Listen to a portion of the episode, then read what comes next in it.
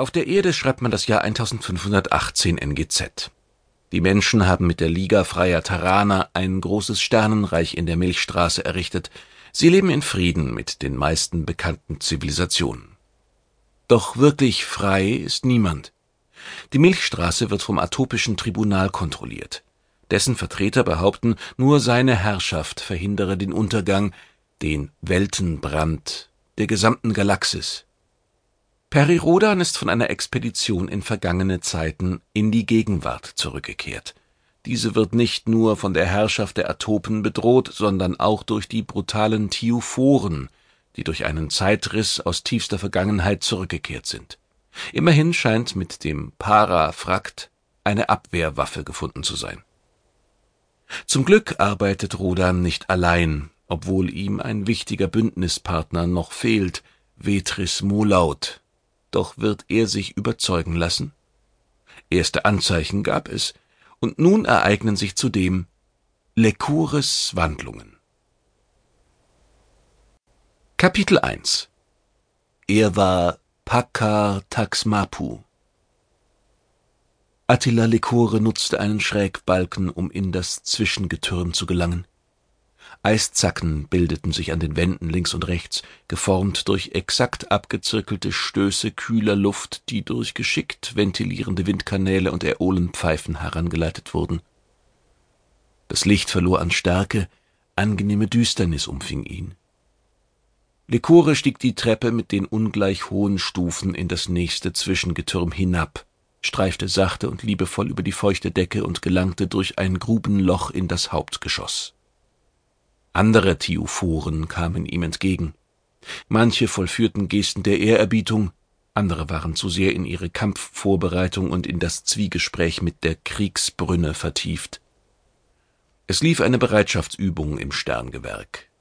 Etwa 30 Prozent der Besatzung waren in die großteils virtuelle Kampfsimulation mit einbezogen. Oh, sie waren stark, mächtig, großartig. Lichtpünktchen flackerten auf und wanderten über die Kriegsbrünnen.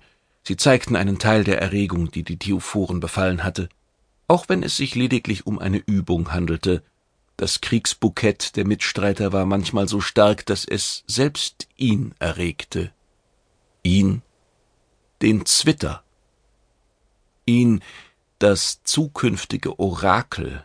Ihn, der dereinst als Verbindungsglied zum Katjuphat und damit zum Höchsten dienen würde. Attila blieb stehen. In einem ersten Reflex wollte er sich an der buckligen, schiefen Wand festhalten und tief durchatmen, doch das durfte er nicht. Kein Tiufure würde jemals ein Gefühl der Schwäche auf diese Weise zeigen. Ich bin Attila Lekore. Ich bin ein Koda Aratia, aber im Grunde meines Wesens bin ich Terraner. Ach ja? War das denn wirklich so?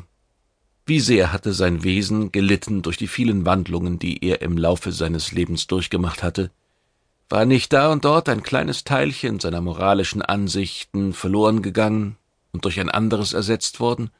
Steckte in ihm nicht längst eine Mischung vieler unterschiedlicher Meinungen und Charakterbilder, die selbst er nicht mehr voneinander zu scheiden wusste? Der Üssig auf seiner rechten Schulter krächzte leise, als wollte er ihn mahnen, den Weg in die Zentrale der Kipakotnal rasch fortzusetzen. Der Karadok Maxal Xomot erwartete ihn. Es war verdammt schwer, die Persönlichkeit eines Thiophoren nicht beherrschend werden zu lassen. Diese Geschöpfe waren in vielerlei Hinsicht dominant. Nun, da er in die Rolle des Orakelpagen Paka Taxmapu geschlüpft war, war Lekore mit dessen Wesen konfrontiert. Der junge Thiuphore war mit seiner völligen Hingabe zum Katjuphat präsent. Die mentale Stärke dieses Wesens stellte eine stete Herausforderung für Lekore dar. Tag für Tag, Minute für Minute musste er sich dieser Auseinandersetzung stellen. Eine freischwebende Energiekugel kreuzte seinen Weg. Sie löste sich aus einem Buckel in der Wand, umkreiste ihn und fuhr mit viel Wucht in den schwammigen Boden, ohne einen Abdruck zu hinterlassen. War dies eine Warnung der Schiffsführung, sich zu beeilen? In seinem Gedächtnis, in dem